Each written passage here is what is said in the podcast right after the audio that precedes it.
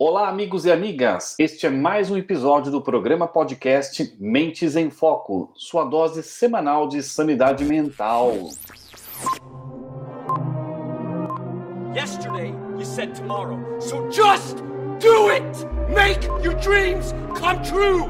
Just do it!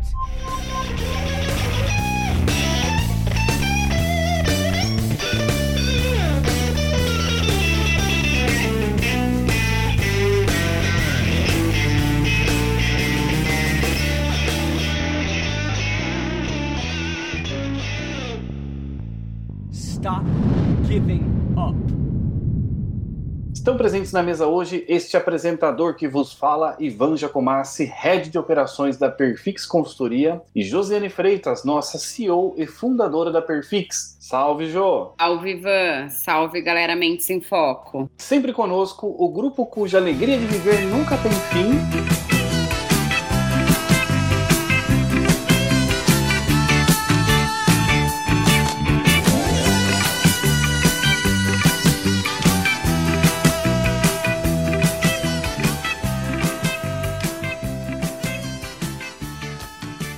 Equipe Mentes em Foco, começando pelo garoto prodígio, Fábio Oliveira. Olá, pessoal, sejam muito bem-vindos a mais um programa Mentes em Foco. Chegando na área, o nosso bad boy, Felipe Oliveira. Olá a todos.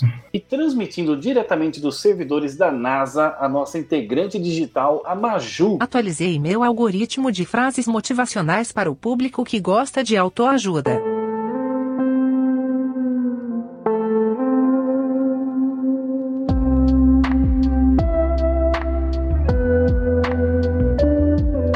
Acham desta? Se acaso alguém te ofender sem que você mereça, volte lá e faça por merecer. E ele, a voz que invade os sonhos das mentes adormecidas, o nosso editor, Guilherme Elias. Olá, pessoas do Mentes em Foco. Deu uma quebrada total no, no clima misterioso. Deu até um ar, assim, na verdade, de empoderamento, né? Os cachorros do padrinho, a gente sabe o que eles fazem no filme, né? Foi brabíssimo.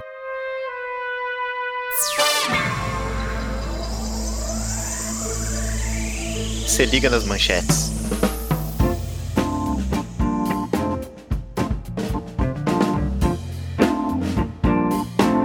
O nosso sistema de inteligência artificial, a Maju, semanalmente capta os principais dados e notícias junto aos tabloides relacionados ao tema da entrevista, para que possamos entender melhor o cenário no qual nos encontramos. Bora lá?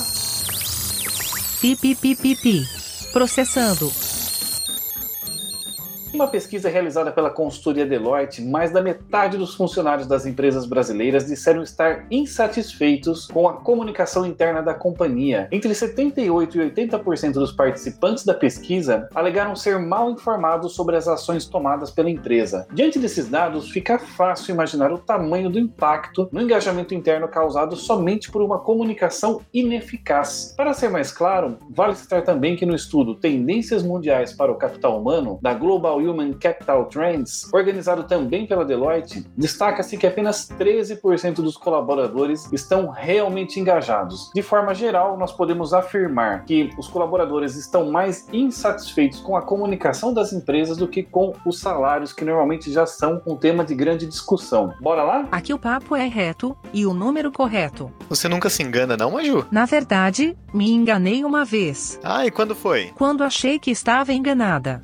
RS RS RS RS. Nunca vi uma inteligência artificial sendo sarcástica. Nem eu.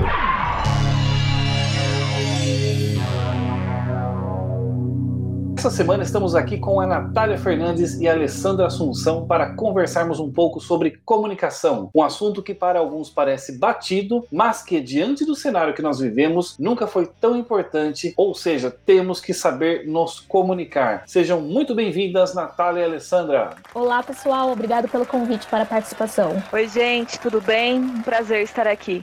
É isso aí, meninas, sejam muito bem-vindas. A gente vai para o nosso primeiro quadro, que é a nossa frase de efeito.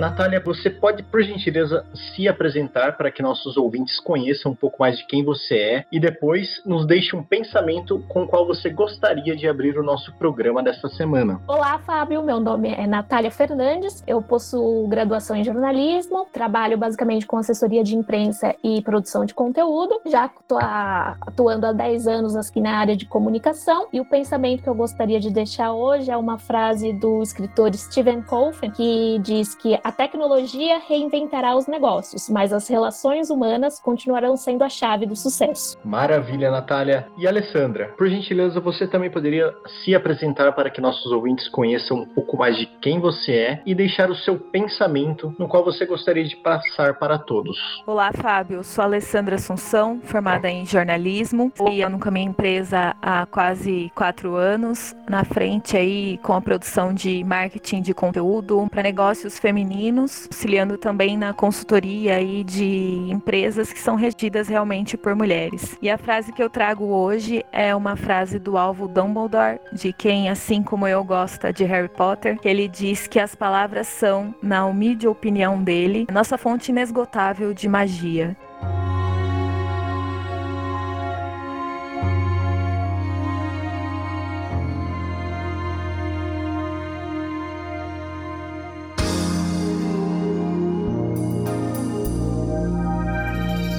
Ju, antes, antes que você comece as perguntas, você, eu acho que o último programa mexeu um pouco com o nosso garoto prodígio, Fábio, né? Você viu como ele está polido, praticamente mais aderente ao mundo do direito, como os nossos advogados da última entrevista? E tá com uma tendência aí para a área jurídica, hein?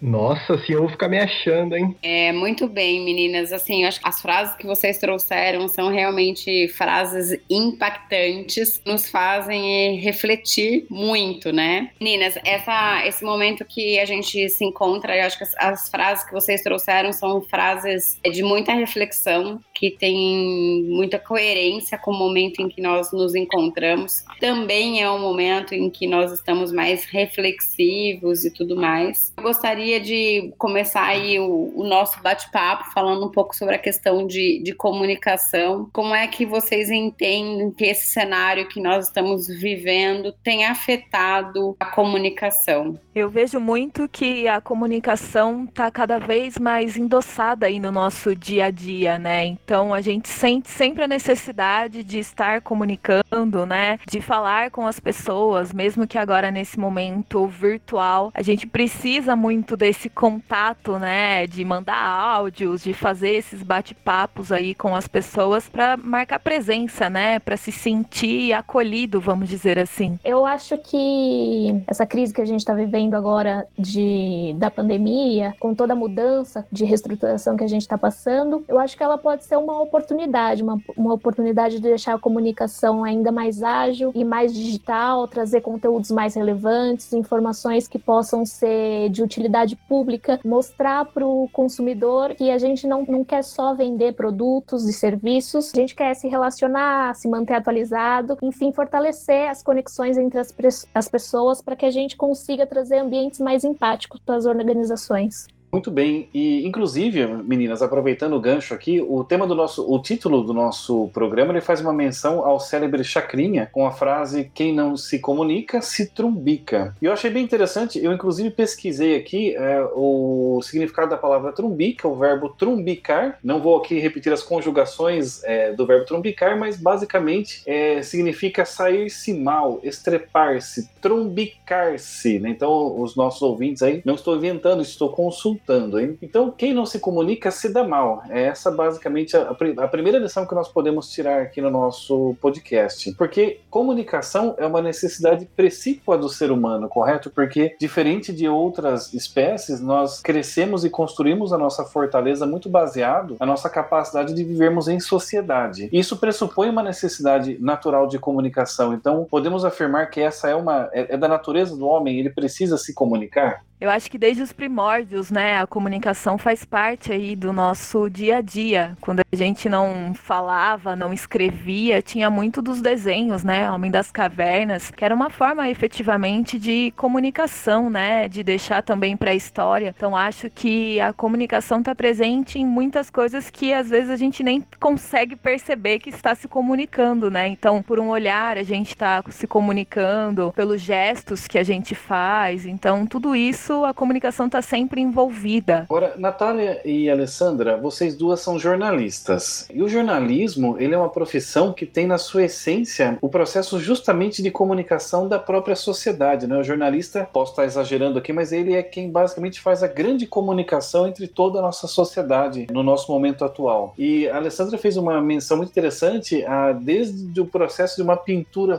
é, rupestre, né? Eu poderia dizer que o cara aquele Neandertal na caverna fazendo aquela pintura, ele foi o nosso primeiro jornalista da história? É, eu acredito que sim, Ivan. Acho que todo mundo hoje acaba sendo um pouco de, de jornalista, conforme a gente está passando por esse processo de transformação, de cada vez mais é, as informações e os conteúdos estarem chegando de diversas formas. Hoje não é só a gente que faz conteúdo, todo mundo faz conteúdo, né? As redes sociais estão aí para isso. O problema, acho que a questão mesmo mesmo do, do jornalista e da sociedade em si é a gente tentar chegar num consenso de ver o que, que é realmente eficaz, do que, que é realmente verdadeiro, de não sair divulgando qualquer coisa por aí, porque a questão do processo de comunicação passa por isso, de ser verdadeiro, de ser, de ser transparente, para que a gente consiga chegar nos objetivos. E completando ainda o que a Natália trouxe aqui, é, o jornalista ele tem que tentar ao máximo, né, ser imparcial, né? Hoje, como a Natália falou, todos nós produzimos conteúdos, nos comunicamos e muitas vezes a gente esquece desse processo de realidade, porque a gente sempre tende a defender um lado ou propagar, a fazer julgamentos, né? E como comunicadores aí, de usar realmente a, a,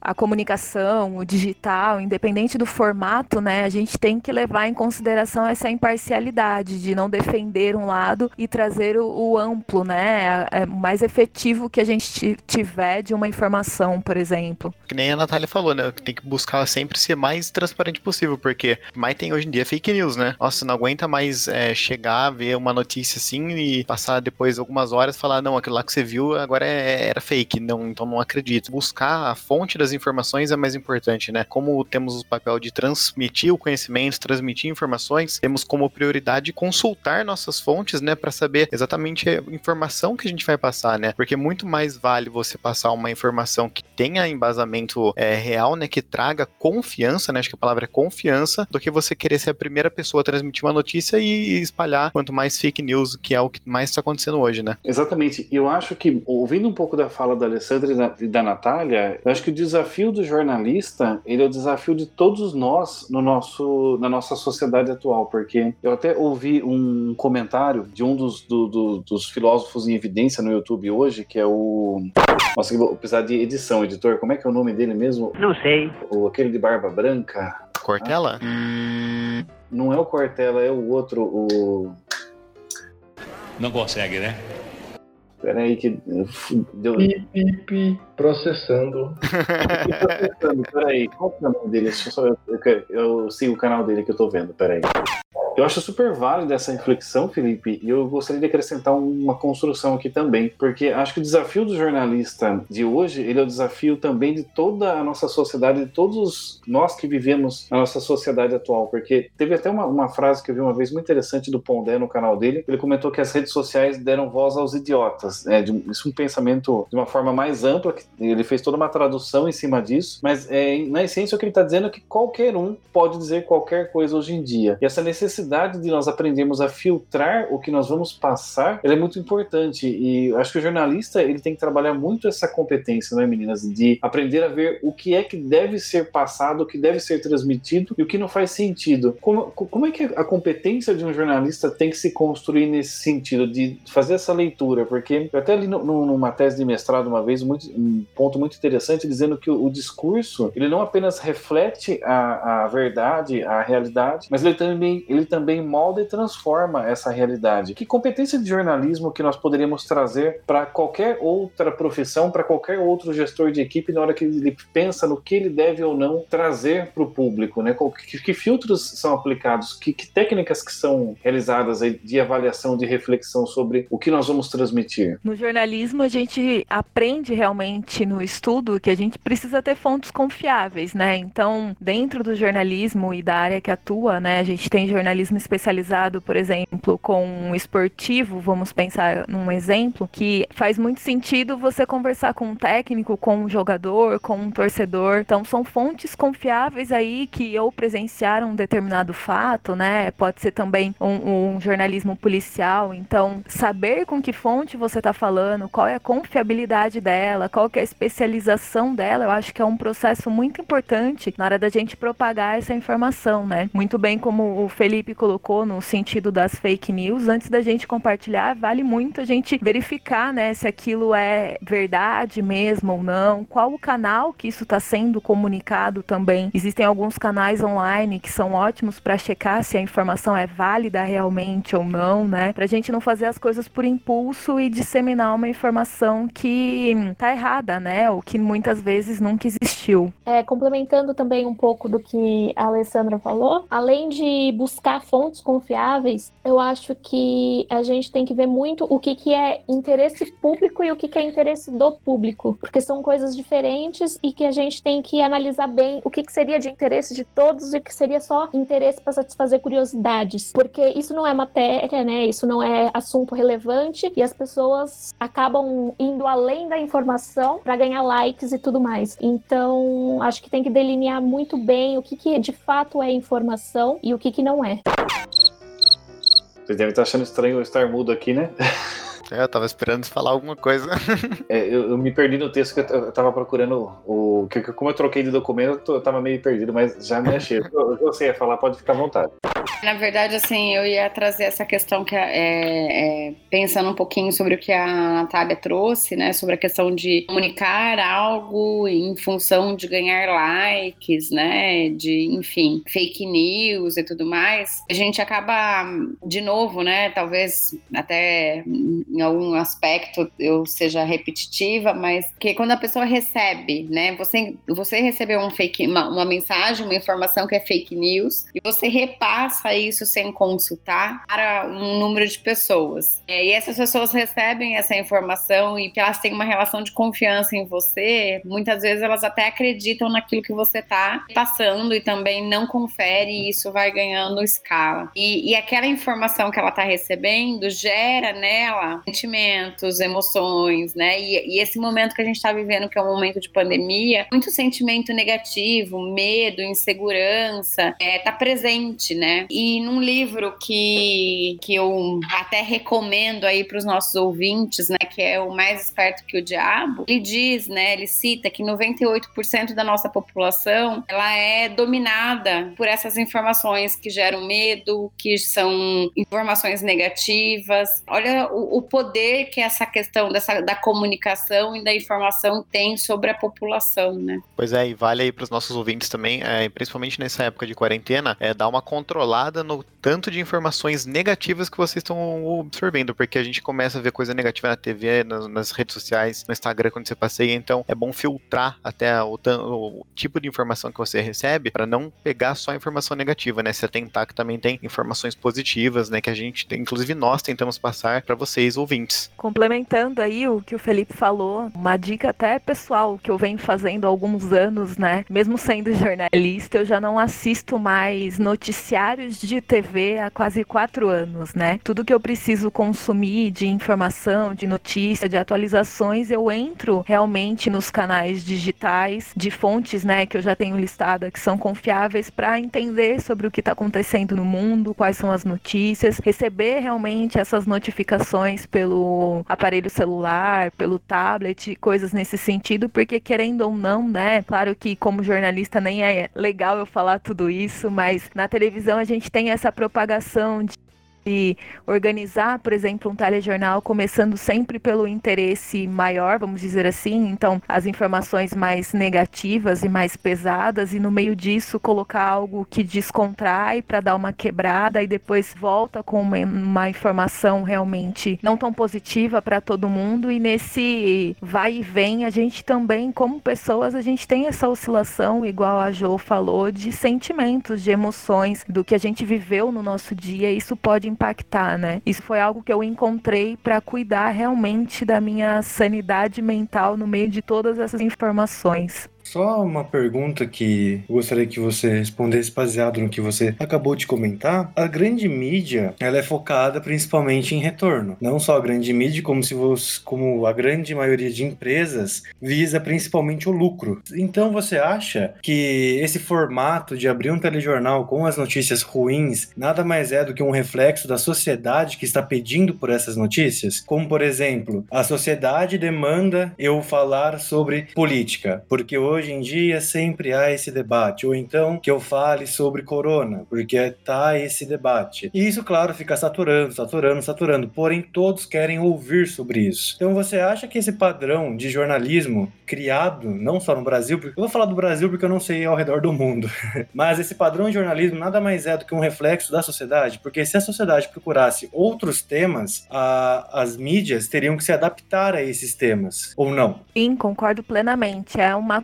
construção que a gente vive há anos, né? E exatamente não dá para mudar assim do dia para noite. Tá tendo realmente uma, ao meu ponto, né, ao meu ver aqui, uma quebra de tudo isso que a gente vem sentindo com o digital, nessa procura de conteúdos mais leves, conteúdos mais emocionais, conteúdo realmente relacionado ao autoconhecimento, propósito. Mas sim, né, a televisão, vamos pensar, olhar de outra forma até, né? O televisivo é os primeiros momentos ali que conta, né? Então as informações mais, vamos pensar assim, relevantes, né, que precisam ser faladas naqueles 5 segundos, 10 segundos, elas vão estar sempre na abertura, né? Por isso que as, as chamadas, né, elas são sempre com as principais notícias, aquilo que vai captar realmente a atenção do público para ele assistir aquele telejornal. E o conteúdo mais leve, mais tranquilo, ele sempre é deixado para o final, porque efetivamente só vai acompanhar quem tiver disposto a buscar alguma outra outra notícia, né? Então faz total sentido porque é como sociedade, né? Como pessoas nós vamos estamos buscando, né, ao longo desses anos. Mas é uma construção que existe há séculos. Agora, Jo, você que é a nossa terapeuta aqui do, do programa, nossa psicóloga, nos ajude, me ajude a entender uma coisa que eu estou ouvindo as nossas entrevistadas falando e eu estou assim atônito. Por que é que as pessoas buscam tanto esse consumo da tragédia? É uma coisa assim impressionante, né? Se eu ligo o, telejor o telejornal e eu vejo, e eu vejo morreram cinco, dez acidentes, tro trocentas mortes, 500 tragédias, guerra, pânico, estupro, assassinato, assalto, todas essas palavras parece que aí a pessoa senta no sofá e assiste. E se eu disser anunciaram a cura do câncer, eu desligo falar que chato que tá hoje esse telejornal. Eu tô perguntando isso, é claro que fazendo um extremo, mas porque isso se reflete na realidade de quem está nos ouvindo, do do público corporativo, porque esse padrão faz muito sentido, porque essa tendência de consumir tragédia se reflete às vezes nos grupos de trabalho, né? As pessoas, se você for disser, se você trouxer fofoca para falar que a mulher de alguém aprontou alguma coisa, que o cara é, cometeu alguma gafe no trabalho que deveria tomar uma justa causa, e isso aí vira assunto da polêmica e a semana inteira a equipe fica conversando sobre isso. Agora, se for para falar da meta do mês que foi batida, parece que ok, reunião bateu a meta e todo mundo cai fora. Por que, que o ser humano consome tanta tragédia? Que fascínio é esse pelo sangue que as pessoas têm, Jô? Terapeuta do grupo, daí você já forçou a barra, né? Mas vamos lá.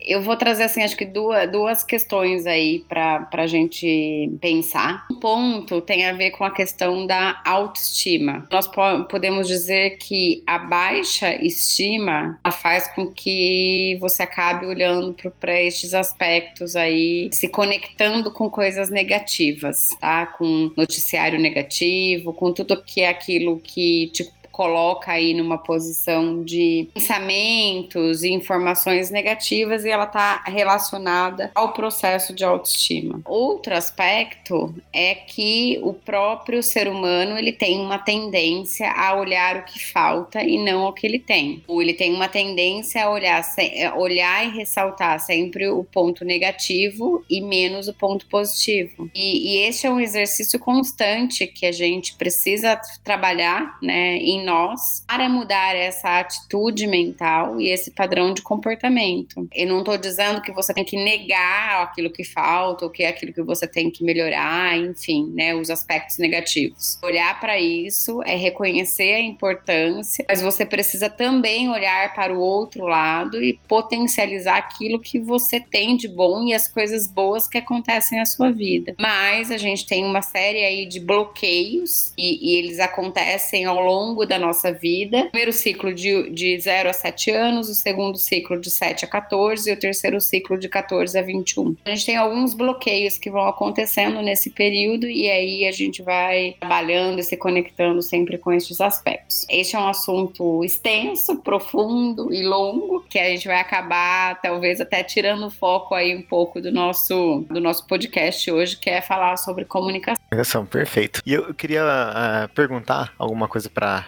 nossas mestras jornalistas, né, que estão aqui, né, aproveitar. É, é o seguinte, é, falando agora de comunicação e comunicação de empresa, né, eu queria perguntar para vocês assim, sempre tem um contraste, né, de comunicação. Como agora a gente está muito na mídia digital, então aumentou muito a questão digital. Também tem a questão do profissionalismo, né, que as empresas buscaram se, até empresas familiares buscaram se profissionalizar, então cresceu muito o profissionalismo das empresas, né. Isso nos trouxe uma busca, pelo que eu vejo, né, da questão humana, né. Então hoje a gente quer mais uma comunicação humana. E o que eu vejo muito é algumas empresas, né, que tentam buscar essa humanização na comunicação e é uma coisa que eu acho legal que eles fazem, por exemplo, em Twitters, né, eles colocam uma, uma pessoa para responder, aí tem aquela comunicação mais pessoa, por exemplo, uma empresa faz um comentário, uh, eu não sei se eu posso falar aqui, mas a Netflix faz muito isso, né, daí ela coloca um comentário lá, que daí uh, os, os seguidores respondem e ela responde por cima fazendo uma brincadeira, piadas, né, e como que vocês acham que é a comunicação hoje? Qual é a forma correta das empresas se comunicarem com os seus seguidores, né, com o seu público-alvo hoje? Então, eu acredito que essa questão mesmo de manter relações humanas é o primordial para comunicação empresarial hoje em dia. O, você, as, pessoas, as empresas, né, acho que já estão começando a entender e precisam cada vez mais entender que a comunicação não é mais feita de cima para baixo, ela é agora feita de forma é, horizontal. Todos falam com todos. Então, essa comunicação que a empresa tem direta com o consumidor é que o, o que mais os consumidores querem. Eles querem estar presentes, querem ver que a marca está falando com ele, que a própria marca está falando com ele. Eles querem fortalecer essa conexão. É aí que a gente sai do, do nível de cliente para ter um fã. Comunicação, é, essa comunicação de, de manter uma relação é primordial para isso. Eu acho demais esse exemplo dessa empresa, porque eles são referência principalmente nesse sentido da comunicação, né? Eles criaram uma pessoa que está por trás da marca, né? Que é quem realmente, efetivamente responde esses comentários. Então, existe, por exemplo, uma linguagem, um tom, as brincadeiras que podem ser feitas para que as pessoas ali que estão respondendo, né, aqueles comentários que fazem parte da equipe da empresa, elas saibam sempre como se posicionar. Então, elas buscam sempre fazer essa conexão, a essa pesquisa de quem que é aquele indivíduo, como que você pode sanar aquela dúvida, né? Então, tem algumas empresas que antes de responder um comentário ou um, um FAQ, por exemplo, eles vão entender quem que é essa pessoa, o que que ela gosta, para trazer cada vez realmente ela mais perto, né? Para que a empresa possa ajudar a resolver o problema dela ou para responder um comentário de forma divertida e alegre. Então, cada vez mais dentro do marketing, né, e da comunicação caminham juntas, vamos pensar assim, né? É, há essa criação de pessoas por trás de marca, né? Uma persona por trás da própria marca, que é essa persona que responde às pessoas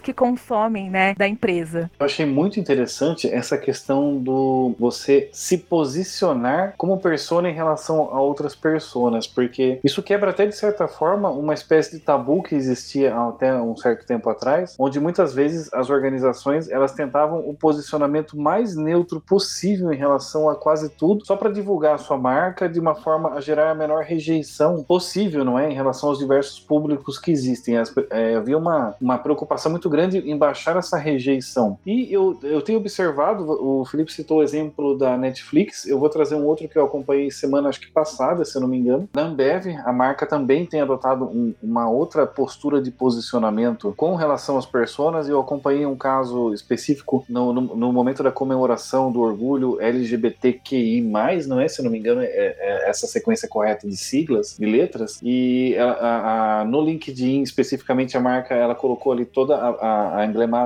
colorida, toda com a identidade visual que o, que o movimento traz normalmente, e foi colocando, fazendo comentários e posts, e alguém é, comentou no, no post da Ambev, dizendo, ei Ambev, isso foi um comentário de tom preconceituoso, evidentemente, colocou, é, ei Ambev, é possível ter uma comemoração do orgulho hétero? Foi dessa forma que ele colocou, e ela não fez um posicionamento neutro, ela respondeu exatamente, olá, fulano de tal, não dá não, ponto e abraço, assim, foi bem um tapa na cara. E foi interessante porque a, a Mayra Reis, que ela é top voice do, do LinkedIn, ela printou esse, esse, essa resposta e postou na rede dela dizendo, ei Ambev, já disse que te amo hoje, e a Mayra Reis ela é militante da causa, e isso ganhou uma, uma projeção muito forte, e sem dúvida que isso gerou por parte de uma parte de um público específico, talvez um, um nariz torcido, mas por outro, ela, ela se posicionou de fato, dizendo, nós pensamos digamos assim, e dentro do que, agora eu não lembro se foi a Natália ou a Alessandra que comentaram, ela, ela passou um simples post como esse já está dizendo o tom para os colaboradores e como eles devem se posicionar em relação a determinado assunto, a determinada pauta, correto? Exatamente.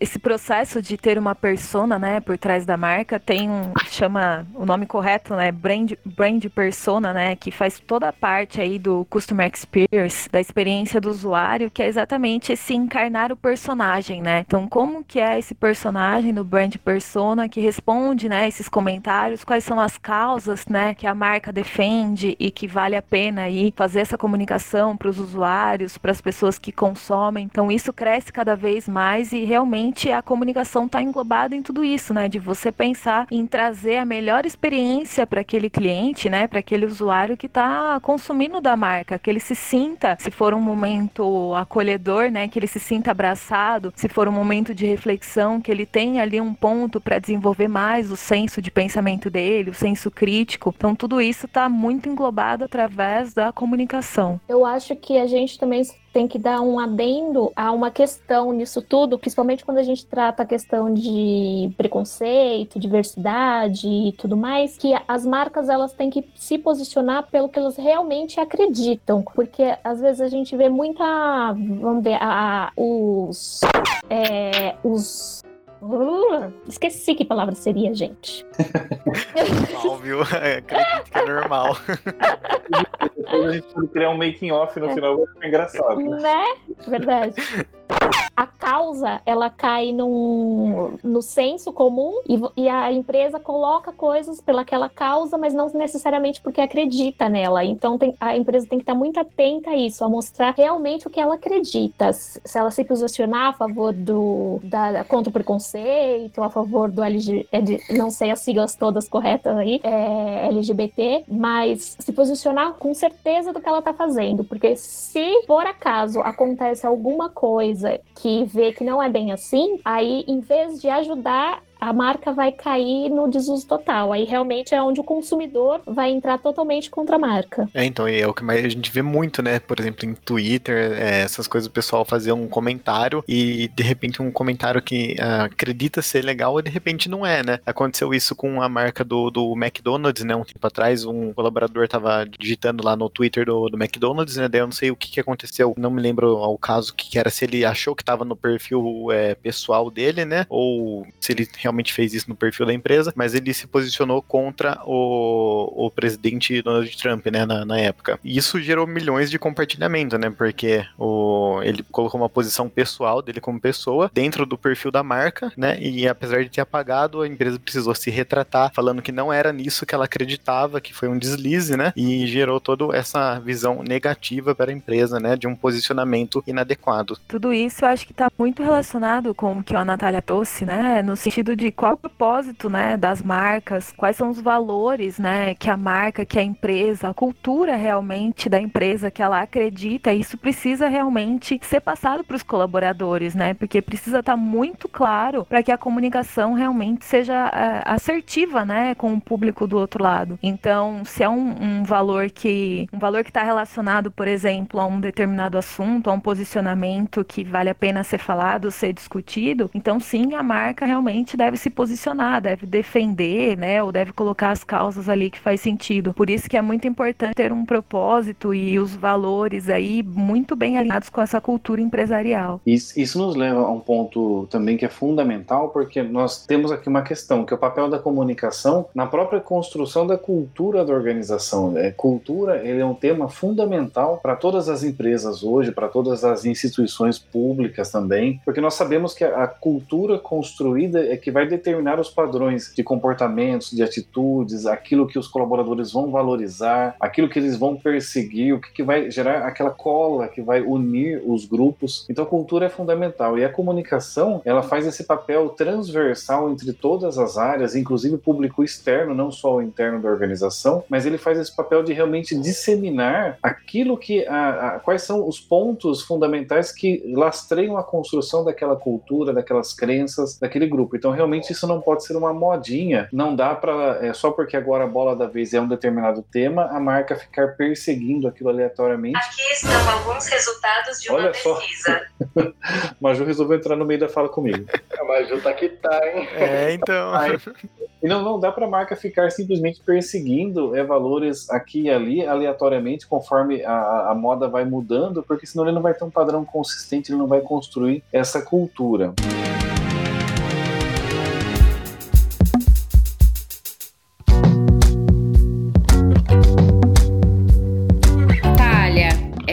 gostaria que você trouxesse para os nossos ouvintes uma dica de leitura, de seriado, de filme que eles pudessem aí trabalhar ou esteja relacionado ao tema que nós estamos conversando hoje, que é comunicação. É, então, eu gostaria de deixar, se fosse para deixar dicas, a gente pode deixar um monte aqui, mas como eu falei do da frase do Stephen Covey de, no começo, acho que o livro dele é bem interessante, o Sete os Sete Hábitos das Pessoas Altamente Eficazes, que fala um pouco de relações também, de tecnologia e como que a gente pode usar tudo isso a nosso favor, né, a ser mais eficaz. Excelente. Realmente, né, esse momento é o momento em que nós precisamos voltar para dentro e desenvolver as nossas habilidades. Excelente dica para os nossos ouvintes. E aí, Alessandra, e qual que seria a sua dica para os nossos ouvintes? Eu queria deixar como recomendação um documentário que chama Minha História, da Michelle Obama, que ela fala muito sobre esse processo de aprendizado realmente que ela viveu, de como ela pode se comunicar, como ela deveria se comunicar em determinados lugares, como ela também poderia se posicionar e ainda num papel de mulher, né? De como as pessoas estavam sempre olhando para ela, desvalorizando todo o potencial que ela tem. Então, fala muito ali de comunicação e vale muito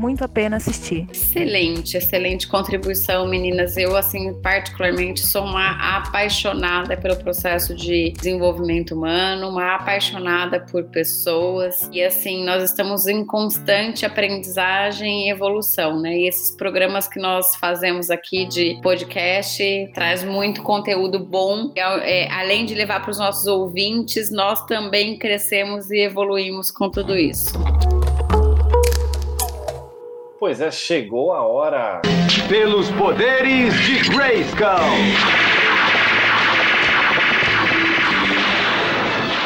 Aumentaremos o nosso QI em 150 pontos, lançaremos uma pergunta complexa e deixaremos as nossas entrevistadas na fogueira para responder. Preparadas, meninas? Vamos lá! Bora! Meninas, os algoritmos interpretam as nossas preferências e nos apresentam cada vez mais informações alinhadas a estas. Vocês acreditam que esse direcionamento pode prejudicar o nosso senso crítico e o poder de reflexão e argumentação, gerando uma verdadeira miopia intelectual? Guardo as considerações de vocês. Acho que o algoritmo atrapalha sim. Alguns pontos ele até nos ajuda, né? Mas eu acredito que na sua maioria ele vai sempre cada vez viciar, né? Acho que a palavra é exatamente essa, viciar naquilo que a gente vai consumir, naquilo que vamos ler. Então, todas as vezes que a gente faz uma pesquisa, ele manda cada vez mais opções daquilo em momentos inoportunos até muitas vezes. Eu acho que isso influencia no nosso padrão aí de consumo efetivamente de notícia, de informação, até mesmo de autoconhecimento, né, nesse processo de equipe, olhando para as empresas. Então a gente precisa tomar um cuidado, né, de como que a gente consome, o que a gente consome, é, como que a gente faz para compreender tudo isso, criar um senso, né, para que a gente consiga evoluir cada vez mais o, o, olhando, né, pro, pro conteúdo, né, com o que faz sentido que a gente precisa em determinados momentos, não deixar que ele dite, que ele imponha aquilo que vamos consumir, qual momento, qual hora, qual o veículo, né, qual o canal e tudo mais. Eu acho que é mais ou menos isso. Eu concordo totalmente com a Lê e acho que isso é, é algo que a gente tem que trabalhar na gente mesmo, de, de tentar procurar além do que, do que já no, é, nos, nos é dado assim de bandeja toda hora, em toda rede que a gente entra, em todo local que a gente entra, um exercício da gente procurar outros, outras formas de se comunicar, outras formas de buscar informação, para que a gente não tenha sempre essa, essa informação padronizada, sempre me, o mesmo tipo de conteúdo e consiga sair um pouco dessa, dessa redoma que acaba tornando as nossas, as nossas redes e a nossa vida. De certa forma, nós temos tanta informação e ao mesmo tempo tão pouca, porque está tudo aí disponível, mas se nós simplesmente deixarmos que o algoritmo nos traga aquilo que ele entende ser o mais adequado, nós nunca vamos perscrutar novas opções e novos horizontes intelectuais.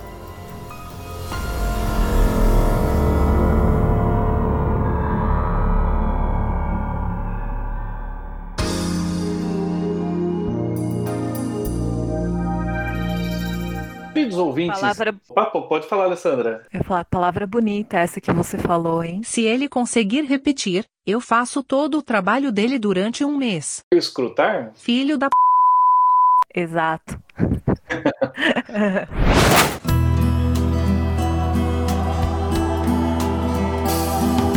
Queridos ouvintes, esperamos mais uma vez ter trazido até vocês as reflexões necessárias. Pegue aquilo que fez sentido hoje e guarde, e aquilo que não fez, passe para frente. Mas o importante é sempre ouvir e refletir sobre diferentes pontos de vista. Como disse Sócrates, só sei que nada sei, e o fato de saber isso já me coloca em vantagem sobre aqueles que acham que sabem alguma coisa. Perfeitamente, Ivan. E concorde ou discorde, mas acorde.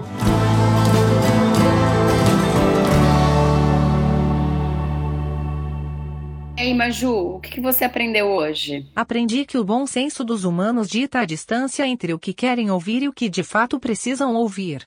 Aprendi também a não fazer apostas, compulsivamente.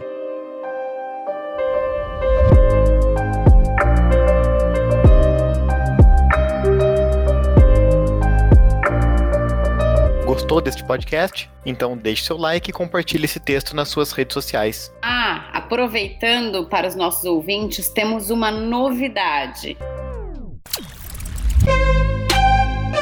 Comentar lá no post no Instagram e marcar dois amigos no post que nós vamos colocar de divulgação deste podcast. Nós vamos sortear uma camiseta especial com a frase da Maju. Essa camiseta ela não vai ser comercializada, ela é uma edição limitada. Então corre lá, gente, porque nós temos mais do que um ouvinte, hein? Corre lá, curta, comente e marquem dois amigos. É isso aí, mas tem que marcar amigo de verdade, hein? não vale marcar fa- famoso. Se eu ver Neymar marcado lá, não vai concorrer, hein? Vai que o Neymar assiste o podcast e dá um ibope pra gente aí, né? Vai que daí vou até, vou até dar uma minha de presente.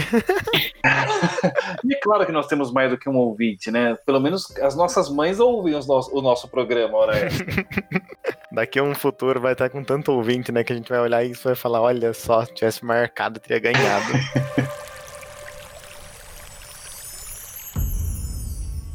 Muito obrigada, Natália, Alessandra. Eu gostaria aí que vocês compartilhassem as redes sociais, né, de vocês, Natália, se você puder compartilhar a tua rede social, de como os nossos ouvintes te encontram. Certo, obrigada, Josi. É, minhas redes sociais é NF Assessoria de Imprensa, que é a rede da minha agência. Vocês podem me seguir lá no Instagram, no LinkedIn ou no Facebook. E a Alessandra. Muito obrigada pelo convite, estar aqui com vocês. É, quem quiser saber um pouquinho mais sobre o meu trabalho, é arroba Madame Conteúdo. Pode me encontrar tanto no Instagram, Facebook, tem Pinterest, no LinkedIn Alessandra Assunção e no site também www.madameconteúdo.com.br.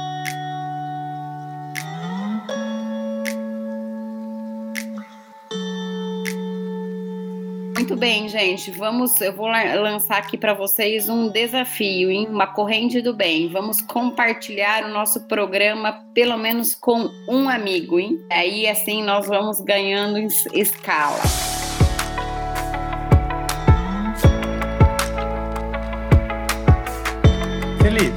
Qual é a maldição da semana para quem não compartilhar o programa? Essa semana aqui não vai ter uma maldição, não, Gui. Essa semana aqui a gente tá numa corrente do bem e vai ter uma benção. Quem compartilhar esse programa com um amigo, com mais pessoal, vai ter uma semana maravilhosa, um final de semana excelente. E até a crush vai chamar no Instagram, hein? Vocês estão mudando a essência do, do quadro agora, então não tem mais a maldição, agora é a benção da semana. ah, mas depois da João falar que vai ter uma benção, lançar uma maldição, o pessoal vai xingar eu.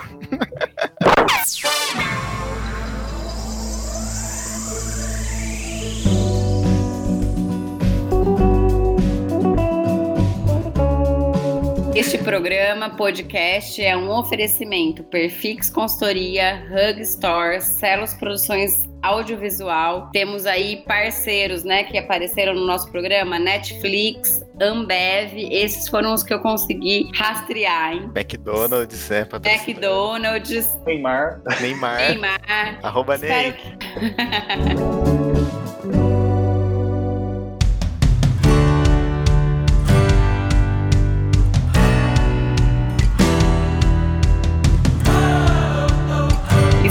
vocês tenham gostado desse episódio. Deixem seus comentários nas nossas redes sociais. E até o próximo. Valeu, galera. Mentes em Foco. Valeu. Uh, valeu, Mentes em Foco. Ó a balada. Planei de time. Minha conta, editor. Edição ao vivo. Festas, arroba Jacomassa.